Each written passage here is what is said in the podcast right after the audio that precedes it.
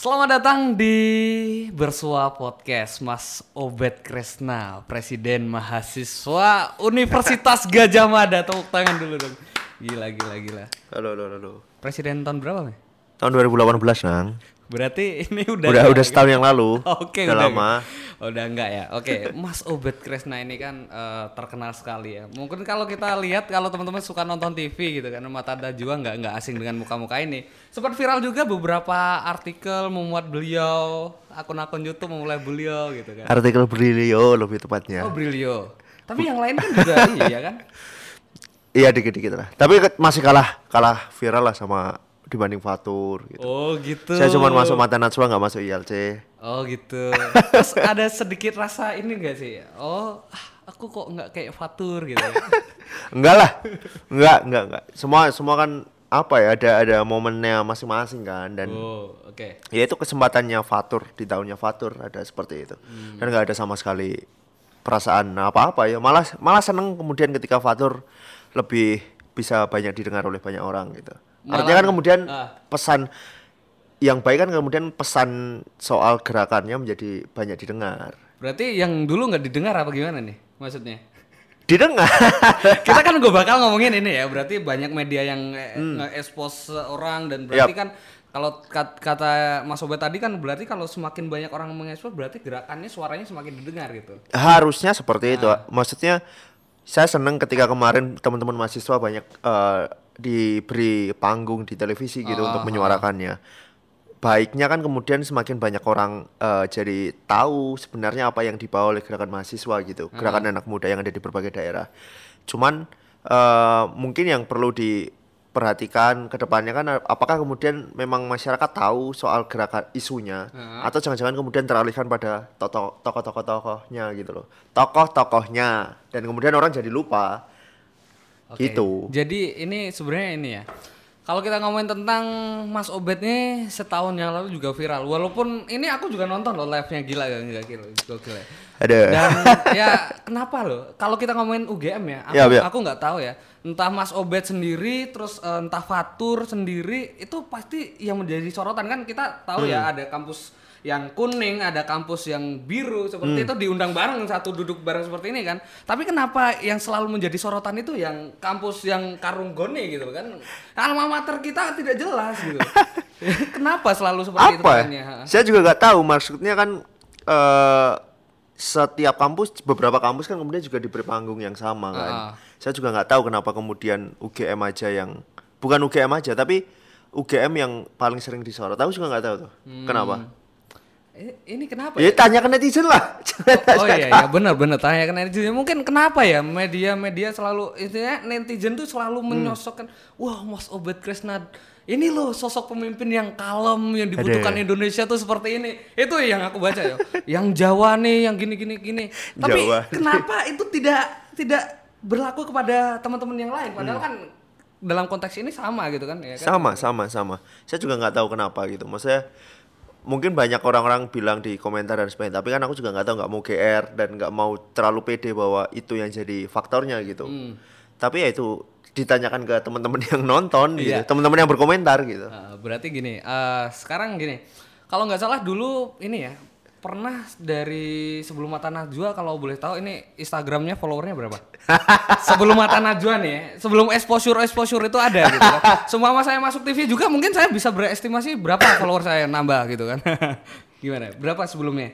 Sebelumnya sekitar seribu, Seribu? Seribu aja. Seribu? seribu atau 900 ya aku lupa ya. Oke, istilahnya sekitar gitu. Dulu tuh sebelum masuk, eh sorry, sebelum jadi Presma itu Heeh, masih sekitar 400. 400. Karena memang aku nggak terlalu aktif di Instagram nang. Oh gitu. Jadi apa ya Instagram tuh bagi aku sempat mematikan Instagram. Oh, Nah, akunku sempat ku nonaktifkan karena aku malas nggak mau gunain. Terus kemudian eh, dan selama menggunakan Instagram pun hanya untuk teman-teman terdekat gitu loh.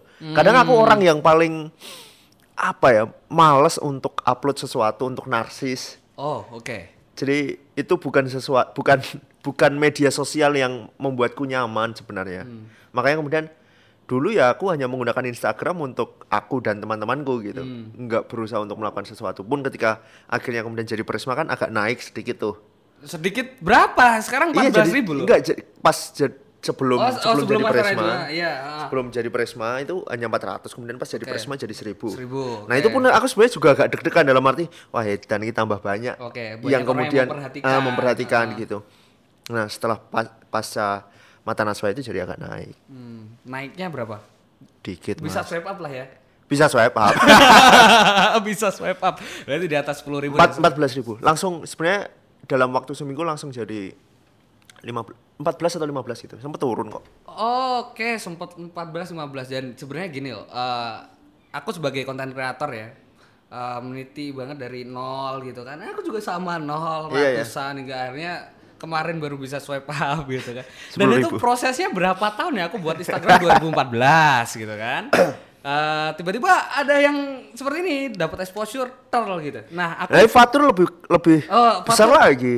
1,2 juta kalau nggak 1,2 salah terakhir aku juta, ya. gila emang. Nah, gini loh, aku pengen menyoroti sebenarnya kan eh, dari exposure yang banyak, terus banyak orang yang memperhatikan, itu sebenarnya ada apa ya lonjakan apa sih istilahnya dari orang yang nggak memperlihat eh, memperhatikan kita tiba-tiba banyak orang itu apa sih yang dirasain dengan waktu yang sangat singkat kalau aku kan berproses oh oh Iya, ya iya, gitu iya. kan.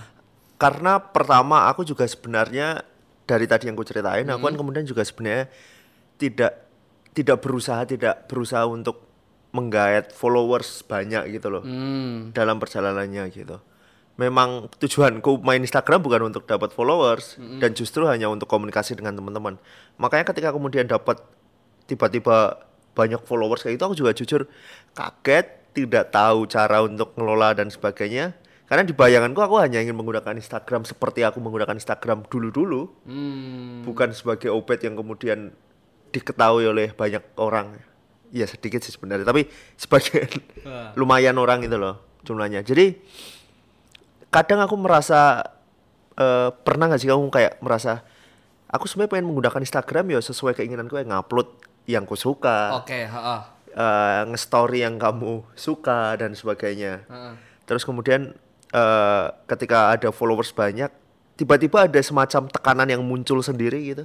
Kayak, wah aku punya followers gini, masa aku kontenku kayak gini. Iya, iya. Kan aku jadi, kenapa kemudian aku jadi budak kreat, jadi budak ini loh, budak apa ya, tuntutan standar tertentu yang aku nggak tahu munculnya dari mana gitu. Oh. Yang awalnya aku kepengen biasa aja, tiba-tiba ada sebuah pemikiran yang entah dari mana berpikir ini kayaknya nggak cocok nih buat konten dengan buat ini, followersku dan konten. segini, gitu. Padahal aku kan nggak per- aku membuat Instagram bukan untuk untuk followersku Oke, gitu. heeh. Ya, berarti itu berarti ada sedikit beban lah istilahnya ketika tiba-tiba dari orang yang eh, ratusan, ribuan tiba-tiba langsung Iya iya. ini, ad- pasti ada lonjakan Ada, dan, ada. dan pasti ada perbedaan nggak di hidup kehidupan gitu pasti ada. Salah satunya Apa ter- ya? termasuk itu ya, termasuk aku masa eh, followerku udah segini banyak tapi aku upload kontennya kayak gini gitu kan. Itu itu Ka- salah satu iya. tapi yang lain di dalam Ka- kehidupan sehari-hari mungkin. Standarnya itu kan karena kemudian kita merasa ada semacam beban moral kalau kita Hmm. ngupload sesuatu yang mungkin dianggap tidak cocok lah dengan teman-teman yang lain Hmm. atau kemudian eh, apa ya bisa mempengaruhi seseorang ke hal yang tertentu dan sebagainya. Maksudnya pikiran-pikiran konyol kayak gitu kadang-kadang muncul gitu loh. Dan itu yang tidak membuatku nyaman pada akhirnya kayak ya kok Adit ditu eh, kok aku sebenarnya followers juga nggak ada yang menuntut sesuatu kan. Hmm, ya, ya, ha. Tapi ada perasaan semacam itu yang tiba-tiba muncul aja dan Oke. tentu saja aku bahkan sempat pernah ngerasa untuk ah wes lah dihapus wae.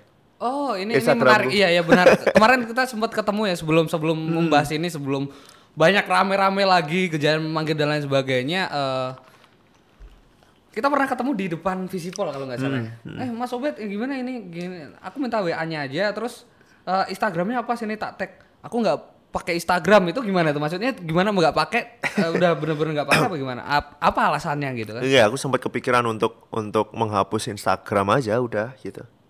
Udah gitu. Eh, kenapa gitu kan? Seorang Obet Obet Kresna gitu loh. Kenapa? Nggak tahu ya, maksudnya aku tidak merasakan Instagram sebagai media sosial untuk berinteraksi dengan teman-teman sih. Oke. eh yang jatuhnya kemudian jadi agak apa ya namanya kayak ya udah percakapan yang dangkal yang yang yang singkat aja gitu Hmm. tapi nggak ada kedekatan secara emosi dengan siapa yang kita ajak berinteraksi Hmm. gitu. Kita ngupload, orang komen terus udah gitu. Maksudnya pernah pernah nggak kamu ngomentari sebuah foto, Iya, kemudian ah. kalian balas-balasan sampai lebih dari 10 kali kan nggak mungkin kan? Ah, enggak sih. Enggak. Paling pol kita komen terus dibalas, oh udah gitu doang Udah, gitu. ya, ha, ha. Nah, aku nggak mendap itu menurutku nggak nggak nggak nggak cocok lah buatku dalam arti aku nggak merasa kedekatan dengan orang yang ada di situ kayak transaksional banget ya misalnya kamu nge-story orang kamu akan dianggap akan dianggap baik ketika kamu nge-repost gitu loh Oke, ya. Iya sih. Kayak kamu kalau aku follow ya kamu harus follow Iya back iya gitu iya kan, iya. kayak gitu, kayak Tapi gitu. kalau dalam konteks Instagram kan kayak gitu, kamu kamu nge-tag ya harus tag balik atau dan sebagainya dan percakapan-percakapan di Instagram seba- menurutku hanya hanya dangkal aja dan nggak nggak dalam, nggak nggak hangat. Kayak misalnya aku sekarang malah lebih seneng di Twitter, kenapa? Heeh. Percakapannya lebih dua arah, lebih enak gitu loh. Oke, bisa, ha, ha. Jadi eh, interaksi itu yang tidak kutemukan di Instagram. Plus aku merasa kayak ya tekanan-tekanan kayak karena aku bukan seorang konten kreator dalam arti yang visualnya bagus Oke, ha. dan sebagainya tapi banyak eh, apa namanya kayak standar-standar tertentu yang kemudian kupikirkan sendiri itu memberiku beban sendiri ya ah, ya wis lah rasa ya. Terus kembali lagi sekarang. Mm-mm. Ah, apa kenapa? Kenapa kembali lagi gitu kan? Udah hilang. Ya gitu. sebenarnya bukan kembali lagi. Ah. Sempat ku nonaktifkan, tapi kemudian ku ku aktifkan lagi ya untuk untuk sekedar eh, apa namanya. Pada akhirnya hanya sebagai kalau media sosial itu Instagram ku jadikan kayak aku ngubungi kamu Ah. untuk nyari orang. Kalau kita mau kontak-kontak lebih lanjut, kita pindah ke yang lain. Iya. Jadi kayak terminal gitu sih. Oh, terminal. Istilahnya orang bisa orang luar bisa lihat kita gitu, ah. baru. tapi tapi kemudian kalau mau percakapan yang lebih lanjut, aku menggunakan media lain, Oke. termasuk WhatsApp atau email gitu. Hmm, oke. Berarti gini, ah, apakah apa ya background sebagai seorang presiden mahasiswa itu punya pengaruh gede nggak buat kehidupan dan beretika bersosial media? Kalau aku Iya, kan iya, bodo amat ya sesuai opiniku ya aku suarakan karena tidak tidak ada background seperti itu ya gitu. benar-benar itu itu yang jadi apa ya ya mungkin sedikit beban juga dalam arti orang kemudian kan berekspektasi berekspektasi terhadap kita kan mungkin konten-kontenmu diharapkan akan konten-konten yang aktivis yang ya, membakar semangat perjuangan dan Oke. sebagainya dan sebagainya lah nah kadang kan di sisi lain kita punya punya si- sifat kemanusiaan kita yang kadang kekanak-kanakan kadang kadang pecicilan kadang eh, celelean dan sebagainya mungkin konten-konten itu yang atau atau konten bucin misalnya gitu Oke. ya kan Ya, ha. mungkin juga kadang itu nggak nggak bisa diterima oleh eh, semua orang gitu Hmm. Ya pada akhirnya aku kemudian semakin membatasi yang sebelumnya followersku dikit aja aku membatasi untuk meng-share semua kehidupanku Hmm. aku kan orang yang tidak terlalu aktif orang yang tidak eh, terlalu banyak story dan sebagainya karena Oke. aku selalu memfilter mana sih hal yang ya buatku sendiri mana hal yang buat orang lain gitu nah Hmm. dengan kemudian aku jadi presma aku semakin banyak filterku nih Oke. Ah, Iya iya iya. iya kan nah, berarti ya itu itu yang kurasakan aku semakin semakin banyak filter-filter yang kupakai untuk apakah aku harus share sesuatu kalau share seperti apa dan sebagainya Oh iya ya paham paham paham sih. Ya berarti tidak apa ya secara tidak langsung jabatan atau kita punya background itu sedikit apa ya bikin kita itu ada beban. Iya, karena gini, karena gini, aku misalnya dapat follow dalam arti dapat ya. Aku di follow oleh sebagian orang karena posisiku pada saat itu sebagai presma. Beda misalnya ketika aku udah terkenal duluan kemudian aku jadi presma, mungkin aku tidak akan punya beban yang terlalu besar gitu. Orang ngefollowku karena aku presma gitu, bukan karena yang lain. Oh. Paham kan? Iya, Maksudnya iya, ha, ha, ha. logikanya di situ.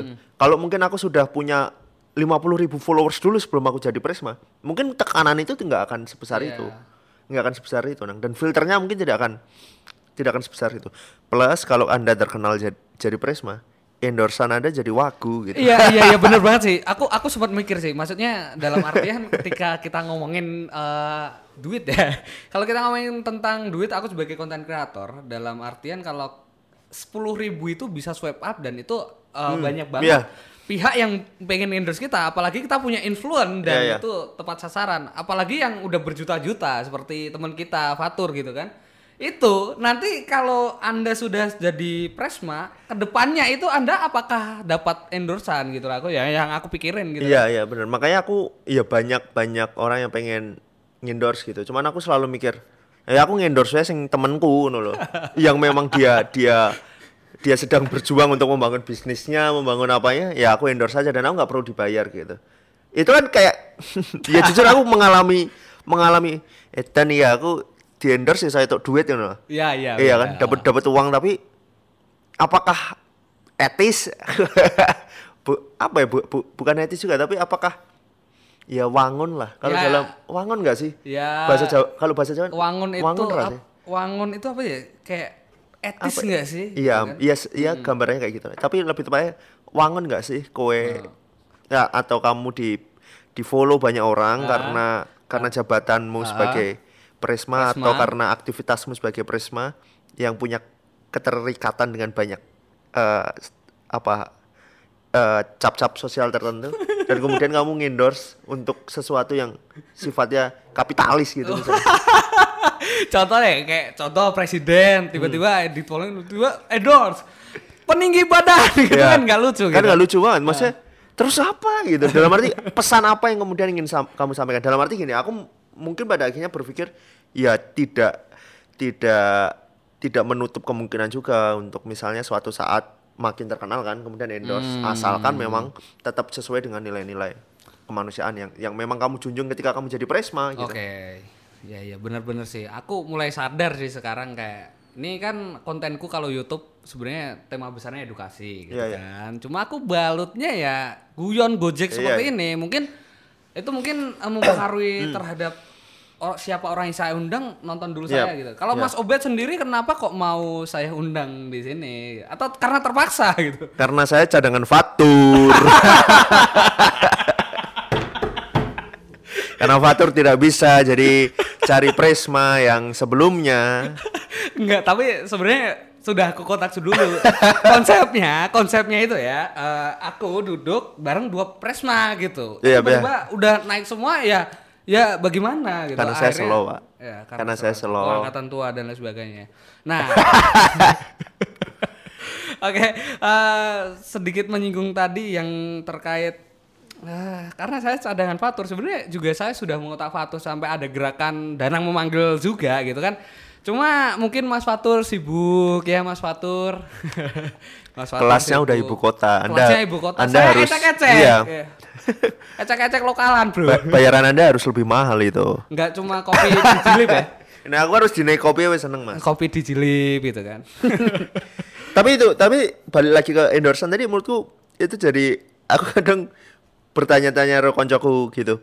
Hmm, wangun rasi ketika kowe kemudian eh, dikenal oleh banyak orang Ah. dengan dengan aktif aktivitasmu yang seperti itu kemudian tiba-tiba kamu mengendorse sebuah produk atau sebuah brand yang mungkin bukan hanya kita belum masuk ke brandnya deh Ah. kita masuk ke soal eh, transaksionalnya dulu proses transaksionalnya seperti itu apakah itu sesuatu yang wangan atau tidak ya itu masih ku diskusikan terus dalam dengan diriku sendiri maupun dengan orang lain gitu Berarti secara tidak langsung ke depannya ini saya punya masa ini mau diapakan gitu. Iya, iya, iya. Setelah saya tidak menjadi presma, ya saya setidaknya bisa mendapat pundi-pundi itu kan nah caranya kan iya gitu. kan Ah, diskusinya perdebatannya Ah, ah. apakah kamu layak untuk wangun ah wangun tuh layak gitu Iya, apakah iya. kamu layak mendapatkan pundi-pundi uang dari dari masamu itu atau Mm-hmm. enggak gitu iya, iya. itu stand up eh, itu kemudian jadi diskusi yang yang harusnya dan selalu kupikirkan sih Oke. Oke, oke, gini. ya berarti seorang Obed Kresna masih dilema dengan follower yang banyak sekali, Iya, tapi dia tidak bisa mem- memanfaatkannya seperti ya saya yang baru bisa swipe up tapi istilahnya kalau bisa sedikit sombong ya adalah sedikit Iya, iya, iya, benar. jajan gitu kan. dan memang tapi kemudian sampai sekarang pun juga saya memang tidak berusaha dan berniat menjadikan Instagram saya sebagai akun bisnis. Oke. Ya memang aku ubah ke jadi akun Akun bisnis. akun bisnis Nah, tapi tidak kemudian untuk untuk eh, mem- mendapatkan apa ya menjadi pemasukanku dari situ. Gitu. Ya wes hanya sekedar sebagai sekedar apa namanya akun media sosial biasa Hmm. aja. Oke, berarti kita sedikit throwback aja nih ya. Eh, sekarang angkatan berapa? Angkatan berapa berarti? 14. Serius 14. berarti sekarang semester berapa dong? 14 2019 5 tahun 5. Saya bukan contoh mahasiswa yang baik, saya semester 11. Oh, oke semester 11. Ya, ya, ya. Berarti eh, masih ikut yang ini ya? Bisa 7 tahun ya? Bisa tujuh tahun. Ini saya angkatan terakhir sepertinya ya. Saya angkatan terakhir yang bisa kuliah tujuh tahun di UGM. Oh. Jadi ya kira-kira ini adalah generasi-generasi yang bisa merasakan semester 11. Saya nggak akan ada lagi mahasiswa yang bisa ngomong saya semester 11 ya. Oh iya ya bener sih spesial sekali ini di podcast kali ini kan karena saya maksimal itu lima tahun 10 semester Iya. ya udah udah harus lulus kalau enggak DO gitu kan Ya. Itu apa ya? Eh kan itu jadi perdebatan sendiri juga kan. Maksudnya eh, emang walaupun saya juga nggak kemudian mau menjustifikasi bahwa kuliah lama itu baik dan sebagainya, tapi kita kan kemudian kenapa sih harus didorong-dorong untuk kuliah lima tahun dan sebagainya? Apa apa sebenarnya sedang dibangun di situ? Oh oke oke oke oke oke paham paham paham. Jadi gini gini gini ada sedikit perbedaan ya. Kenapa eh, sekarang aku masih belum tahu ya apa alasan kenapa kuliah itu maksimal lima tahun. Aku kurang tahu.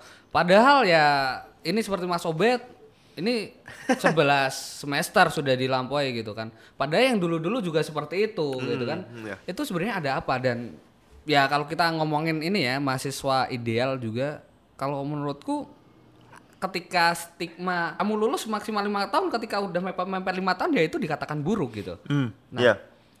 Ap- Kalau aku segamanya dosen-dosenku tuh lulusan 6 tahun, 7 tahun. Oke.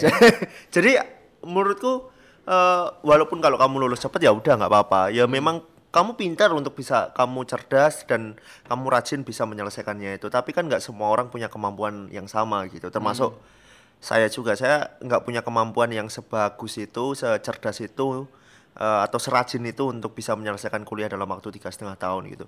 Banyak perjalanan yang pro- banyak proses yang harus saya lalui untuk bisa lulus gitu. Dan sampai sekarang saya masih berproses itu. Artinya saya masih butuh belajar dibanding teman-teman yang sudah lulus gitu.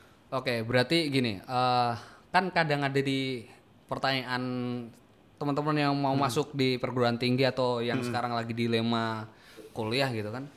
Kuliah itu paling bagus itu lulus cepat apa lulus lama ini? Gitu. Iya itu nama ma- apa ya? Aku bingung menjawabnya. Nggak ada yang bagus, nggak ada yang nggak ada yang buruk gitu. Ya, ini kan sebuah proses perjalanan kehidupan yang pastinya setiap orang beda-beda nang. Aku memahami itu kalau memang ada orang yang merasa bahwa dia sudah cukup berkuliah dalam waktu tiga setengah tahun atau bahkan tiga tahun, ya silahkan gitu. Artinya itu yang bagus buat dia. Oh. Saya merasa bahwa saya belum cukup mampu untuk mentas dari kampus, mentas dari kuliah dalam waktu yang singkat. Makanya saya masih butuh belajar terus ketemu dengan banyak orang, ketemu dengan teman-teman yang lain. Saya nggak membayangkan ketika kemudian eh, saya bisa lulus cepat, saya memaksakan diri untuk lulus cepat, dan akhirnya saya kehilangan eh, kesempatan untuk bisa berjejaring, bisa ngob eh, ketemu dengan banyak orang, ngobrol dengan mereka, dan semakin menambah wawasan saya. Artinya baik atau tidak itu sesuai dengan diri kita masing-masing. Pantas atau tidaknya kita lulus sekarang atau besok, eh, atau kemudian baiknya kita lulus sekarang atau besok itu kan ditentukan oleh keputusan masing-masing. Gitu Oke. nggak nggak nggak bisa kemudian di disamaratakan oh yang lulus tiga setengah tahun itu bagus semua lulus enam tahun itu jelek semua atau sebaliknya mahasiswa tua tuh bagus gitu ya ya salah juga ketika kemudian menyebut itu karena sekali lagi itu proses Oke. Apakah ini eh, pemikiran seperti ini kan sebuah pemikiran kan dibangun dari eh, sesuatu yang panjang, proses yang panjang bisa menyimpulkan seperti ini. Apakah eh, dari background organisasi itu juga membuat seperti ini? Karena lingkungan kita tahu ya di Gelanggang juga mahasiswa tua-tua gitu kan, mahasiswa yang udah istilahnya udah senior lah di kampus gitu. Apakah lingkungan ini membentuk pola pikir yang Oh iya ya nggak apa-apa orang sekarang aja kita lulus lama bisa jadi orang gitu kan? Apa ya eh, pemikiran ini sebenarnya muncul dari ketika kita kuliah kemudian kita banyak ngobrol banyak diskusi dengan banyak orang gitu. Nggak hanya di dalam kampus tapi juga di luar kampus. Nggak hanya di organisasi juga tapi juga di mana-mana gitu. Akhirnya kemudian kita merefleksikan sebenarnya kita sudah cukup layak nggak sih disebut sebagai sarjana? Kalau saya kan ilmu politik. Oke. pantas nggak sih saya disebut sebagai sarjana ilmu politik gitu? Saya beberapa semester yang lalu merasa belum pantas untuk kemudian menyandang sebagai sarjana ilmu politik bahkan ketika kemudian ada tulisan kumlotnya pun gitu Oke. saya merasa belum pantas untuk menyandang predikat itu makanya saya mau dan berusaha untuk ya wes menggunakan kesempatan yang ada untuk terus menggali dan eh, belajar uh, sampai kemudian saya merasa sedikit lebih pantas mendapatkan itu walaupun juga belum tentu belum pantas juga gitu. Oke, kalau kita mau ngejar yang namanya kesempurnaan, ya manusia Iya, tidak benar-benar. tidak selalu ini ya, tidak pasti tidak memenuhi kesempurnaan Iya, itu gitu kan. Tapi aku menarik deh kayak Mas Obed sendiri menjadi presiden mahasiswa kan juga perjuangannya panjang. Iya, iya. Sebenarnya eh, ketertarikan ikut dalam organisasi itu udah dipupuk dari kapan sih? Jujur ya kalau aku aku Hmm. sedikit cerita nih. Aku dulu SMA udah pernah jadi ketua OSIS, tapi ketika aku masuk, aku pengen daftar BEM pada waktu, pengen daftar BMKM pada waktu itu, Hmm. tapi setelah aku pikir-pikir, eh, aku udah mulai YouTube, tapi belum sebesar ini gitu. Eh, aku mikir YouTube, bikin YouTube, kayaknya nggak aja deh, aku udah trauma dengan ya bukannya jadi ketua osis itu jelek dan lain sebagainya. Aku bisa dapat banyak link dan lain sebagainya di situ. Tapi aku punya prinsip ketika aku udah ada di posisi paling atas bahkan aku juga udah ya mewakili Indonesia ke Malaysia pada waktu itu jadi jabatan Gila, gila. tapi ya udah aku punya prinsip ketika aku udah ada di posisi itu aku nggak pengen mengulangi aku pengen cari experience baru gitu loh Mas Obed. tapi kalau Mas Obed nih gimana nih? Dari dulu sekolah mungkin udah ada jadi aktivis atau memang bener-bener dipupuk di kuliah gitu. Masalahnya gini-gini terah apa ya? Tren aku kalau lihat tren orang ikut organisasi kampus itu rata-rata ketika aku lihat aku tanya di sekolahnya itu nggak begitu aktif di kamp eh, nggak Ya, begitu ya. aktif di sekolah. Baru di kampus baru gitu Aku memulai sebenarnya bukan karena passionku berorganisasi atau passionku kemudian jadi aktivis gitu. Lucu juga kalau menjadikan itu passion ya. itu tempat belajar gitu. Saya lahir di sebuah daerah di Gunung Kidul gitu. Namanya Panggang, Kecamatan Panggang. Dan itu kan daerah selatan Gunung Kidul itu adalah daerah kering, oke sulit air gitu. Kemarau kemarin kemarau panjang dan kebutuhan airnya banyak tapi nggak ada sumber air akhirnya ya udah orang beli atau kemudian eh, nyari air di telaga dan sebagainya dan itu kualitasnya jelek. nah Artinya bisa disebut secara umum daerah daerah Gunung Kidul itu adalah salah satu daerah paling miskin di provinsi DIY gitu. iya Saya lahir dalam lingkungan itu dan besar dengan eh, perspektif itu. Artinya keluarga saya, bapak saya sering menceritakan kondisi bagaimana miskinnya keluarga kami gitu. ah Simbah dan sekitarnya kemudian saya diajak untuk sering berkeliling melihat eh, kondisi desa kami dan sebagainya. Dari situ kemudian muncul ada ada keinginan untuk eh, suatu saat aku harus balik ke Gunung Kidul untuk membuat tetangga saya, untuk membuat keluarga saya menjadi lebih baik, untuk membuat tetangga saya menjadi lebih eh, sejahtera juga, untuk membuat lingkungan desa saya menjadi lebih lebih eh, sejahtera juga, lebih orang-orang tidak akan kesulitan untuk mencari air, orang-orang tidak akan kesulitan untuk mencari pangan, untuk bertani dan sebagainya. gitu. Itu yang ada di pikiran saya sejak kecil karena orang tua saya, bapak ibu saya selalu mengajarkan untuk ya wis lihat dari mana kita berasal gitu lingkungan lingkungan. Eh, apa ya keinginan untuk kemudian balik ke Gunung Kidul dan membangun desa itu yang kemudian mengarahkanku. Aku masuk ke mana dan ke mana gitu. Hmm. itu muncul sejak aku SMP gitu. Makanya ketika aku di SMA aku sudah bilang ke bapak ibuku aku rar melebu IPA gitu. Oke aku oke. nggak akan masuk. Ah, ah. aku nggak akan masuk IPA aku pengen masuk IPS Hmm. aku pengen terlibat menjadi eh, dalam pembuatan kebijakan publik. Oke. Itu sudah apa ya itu sudah ada di, di pikiranku sejak SMA mungkin karena bacaan di rumah ada koran ada kompas pada saat itu. Bapak langganan kompas terus tiap malam kemudian dipaksa untuk nonton berita. Akhirnya akhirnya kedekatan saya dengan dunia politik dunia kebijakan publik itu menjadi dekat gitu. Ah. Nah, akhirnya kemudian saya jadi punya imajinasi oh untuk membangun Gunung Kidul saya harus masuk pintu ini gitu. Oke. Akhirnya kemudian saya masuk eh, SMA IPS dan kuliah masuk ilmu politik gitu. Nah, pertanyaannya ke tadi, apakah kemudian berorganisasi itu di, eh, dicita-citakan atau menjadi passion gitu? Hmm. Bagi saya, pertanyaan besar saya adalah ketika kecil, pertanyaan besar saya kan kemudian muncul adalah gimana cara membuat Gunung Kidul atau tetangga atau desa saya menjadi lebih sejahtera gitu nah mungkin bagi sebagian orang kayak klise gitu tapi bagi, dan mungkin sederhana buatku juga sederhana gitu itu Ah. pertanyaan sederhana piye bangun desaku jadi luwih lebih sejahtera gitu tapi pertanyaan itu ternyata harus dijawab dengan muter-muter dan muter-muternya itu salah satunya dengan ikut organisasi.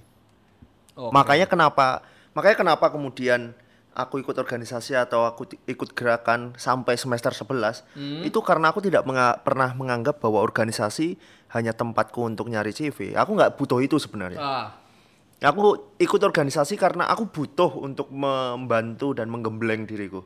Untuk aku bisa punya cara berpikir yang lebih baik. Untuk aku bisa berinteraksi dengan semakin banyak orang. Untuk aku bisa melakukan sesuatu yang lebih konkret. you know. hmm. Dan makanya ketika kemudian ada orang ikut organisasi merasa jelek dan sebagainya, aku aku kemudian menjadi menanyakan kembali ke teman-teman gitu. Apakah tujuan kita untuk organisasi hanya sekedar untuk ikut melakukan sesuatu terus sudah gitu. Oke, oke, paham sih. Jadi eh, mungkin gini, Mas Obet, itu jawaban-jawaban yang sedikit mirip, karena eh, mirip gitu kan. Aku juga visipol pembangunan sosial dan kesejahteraan. Aku berangkat dari eh, asalku Magelang gitu, lereng Merapi, 7 km dari puncak Merapi pada waktu itu. Dan aku melihat eh, sebuah kondisi yang sama. Yap, yap. Dan ya itu alasan aku masuk di sini. Tapi kemudian lingkungan dan apa ya istilahnya membentukku menjadi seseorang yang anda lihat sekarang YouTuber. youtuber dan konten kreator gitu. Eh, Sebenarnya itu lebih dipupuk lagi nggak sih kalau kalau aku mungkin berbeda ya sedikit jalannya. Kalau aku memang berangkat nih jujur masuk PSDK sedikit apa ya?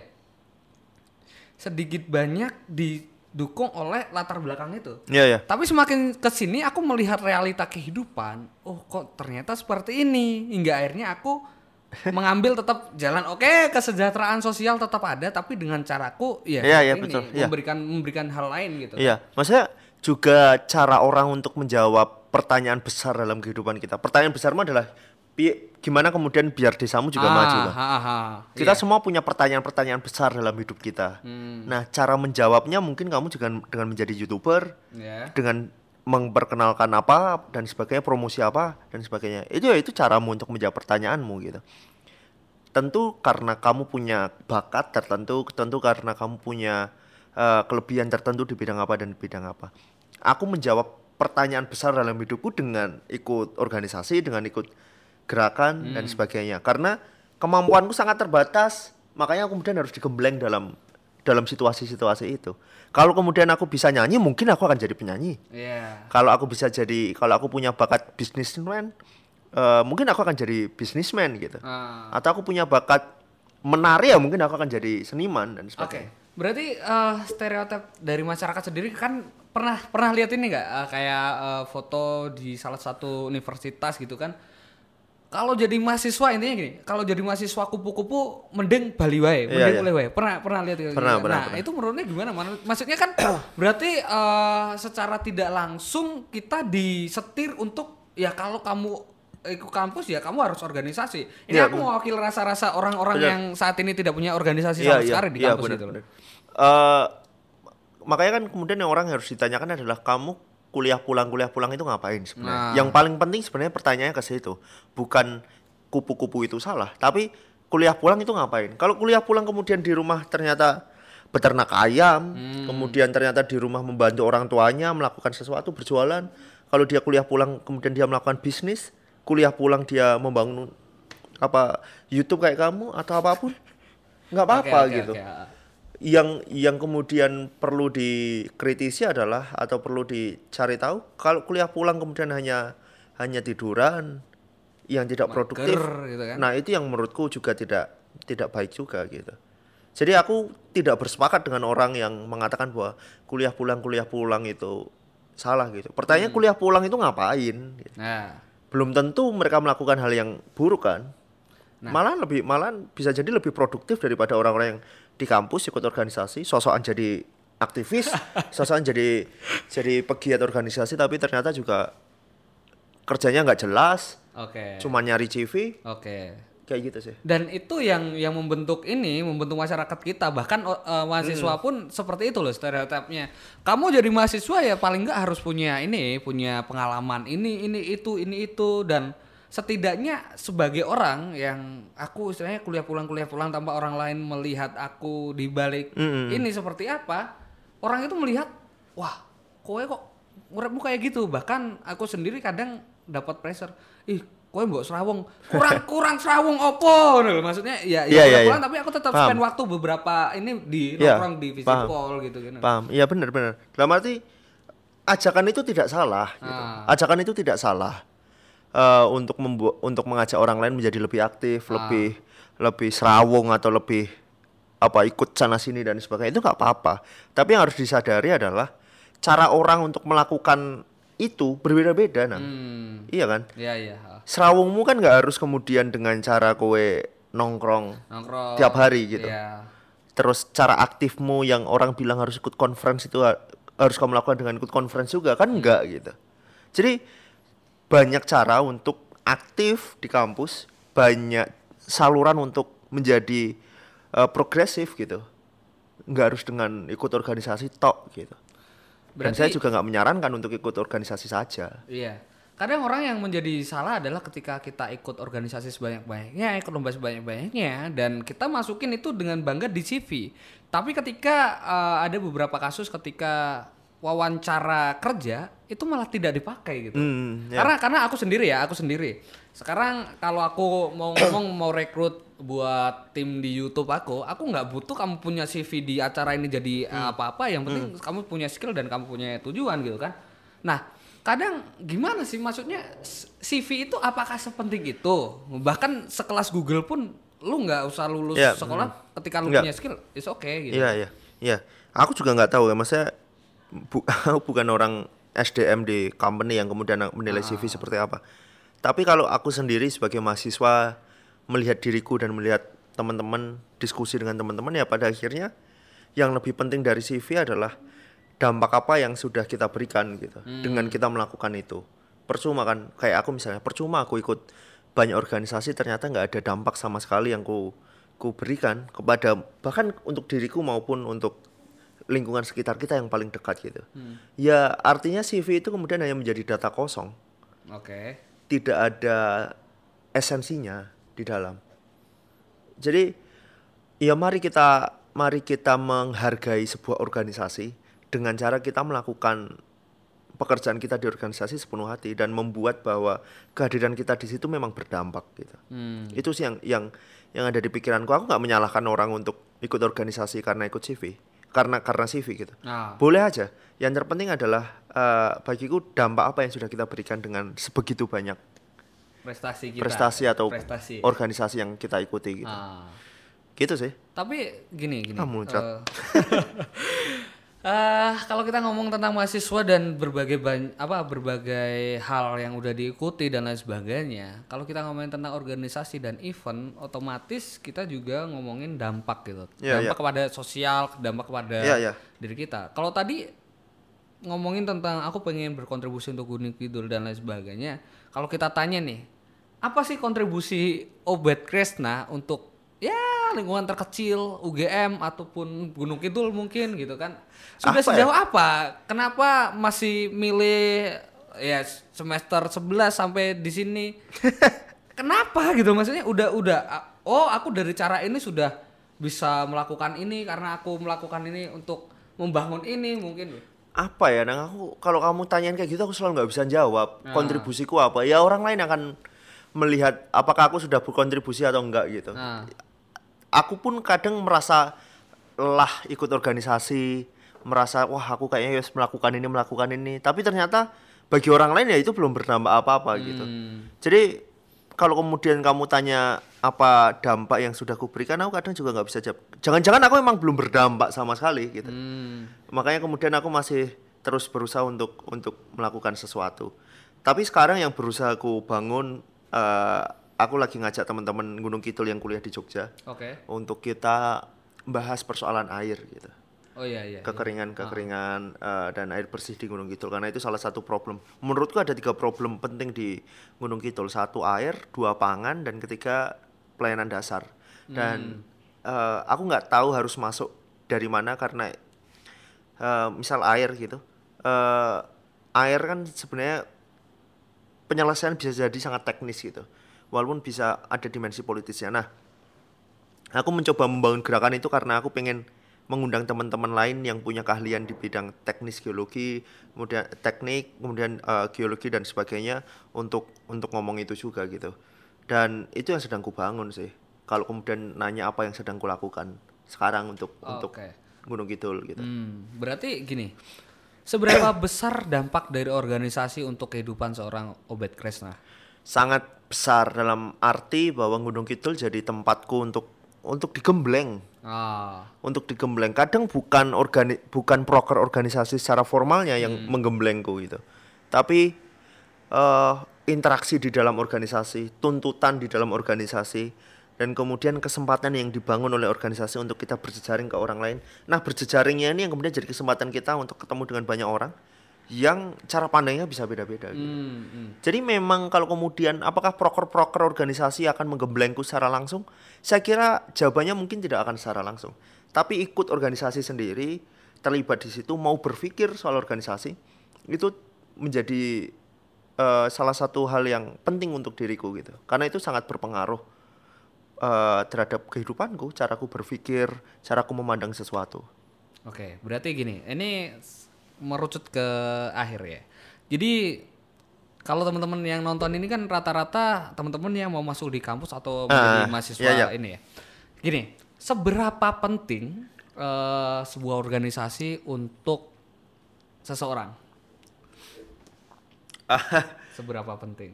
Wah ini kemudian pertanyaan, aku lagi-lagi kalau menjawab seperti ini sangat subjektif, Nang. Ah, sangat subjektif eh, tergantung oleh kebutuhan setiap orang serius. Tapi yang paling penting adalah kita harus menyadari bahwa kalau kita ingin melakukan perubahan kita nggak bisa melakukannya sendiri. Ya pasti. Itu. Ah, ah. kalau kita pengen melakukan gerakan kecil saja kita nggak bisa melakukannya sendiri. Saya punya teman namanya Raffi. Eh, dia punya cita-cita untuk mem- membuat lingkungannya menjadi hijau menjadi subur dan sebagainya. Dia punya punya apa hobi menanam bertanam dia sadar kalau dia melakukannya sendiri dia nggak bisa ngapa-ngapain. Nggak akan ada perubahan yang lebih besar yang bisa dilakukan. Tapi kemudian dia bersama-sama dia ketemu dengan orang lain berinteraksi yang punya kesamaan eh, hobi untuk bercocok bercocok tanam ya dia melakukan itu bareng. Dan itu dampaknya lebih luas. Oke, berarti jadi poinnya adalah terserah kalian mau menyebut itu organisasi ah, kalian mau menyebut itu sebagai forum, mau menyebut itu sebagai komunitas, sebagai gerakan atau apa pun, tapi tapi sadari bahwa saya dan teman-teman itu bukan superhero yang bisa menyelesaikan semuanya sendirian. Kita harus bisa berinteraksi. Artinya ya harus kolektif gitu. Oke, berarti kalau bisa disimpulin gini ya. intinya yang terpenting adalah bagaimana cara kamu bekerja sama, bukan tentang seberapa besar atau Iya. seberapa hebat organisasi itu. Iya, benar. Ya kan? Kembali lagi ke diri kalian Iya. gimana cara membuat relasi dan relasi itu apakah hanya bisa didapatkan dari organisasi? Belum tentu, belum tentu. Enggak, enggak, enggak harus. Makanya kemudian aku tadi bilang bahwa terserah kamu mau menyebut ini sebagai apa. Nah, Kamu mau ikut sebagai apa. Tapi intinya adalah kita harus kolektif, kerja kolektif, harus gotong royong. Kita harus membenahi itu bersama. mm, Kalau ada sesuatu yang ingin kita benahi, kita harus benahi itu bersama. Jadi poin pentingnya itu soal gotong royongnya gitu. Bukan pada institusi formal apa yang kita ikuti. Oke, berarti ada kemungkinan walaupun kalian ini tidak ikut organisasi pun, it's okay. Yang penting Hmm. Iya, benar-benar. dampak kalian kepada masyarakat Iya. gitu kan. Ya kembali ke poin tadi, kamu mau jadi kupu-kupu pun yang penting apa tadi pulang kamu ngapain gitu iya. kan ya. a- Apa yang kita lakukan setelah pulang itu menjadi jauh lebih penting daripada hanya menjudge bahwa yang kupu-kupu itu tidak baik dan yang tinggal di kampus itu yang baik gitu. Oke, jadi itulah silakan putuskan sendiri teman-teman. Terima kasih sekali 48 menit bersama Obed Kresna ya, eh, Presiden Mahasiswa Universitas Gajah Mada 2018. 18 Kabinet Semangat Muda. Kabinet Semangat Muda. Semangat untuk kita semua dan see you di another podcast. Dadah, thank See you.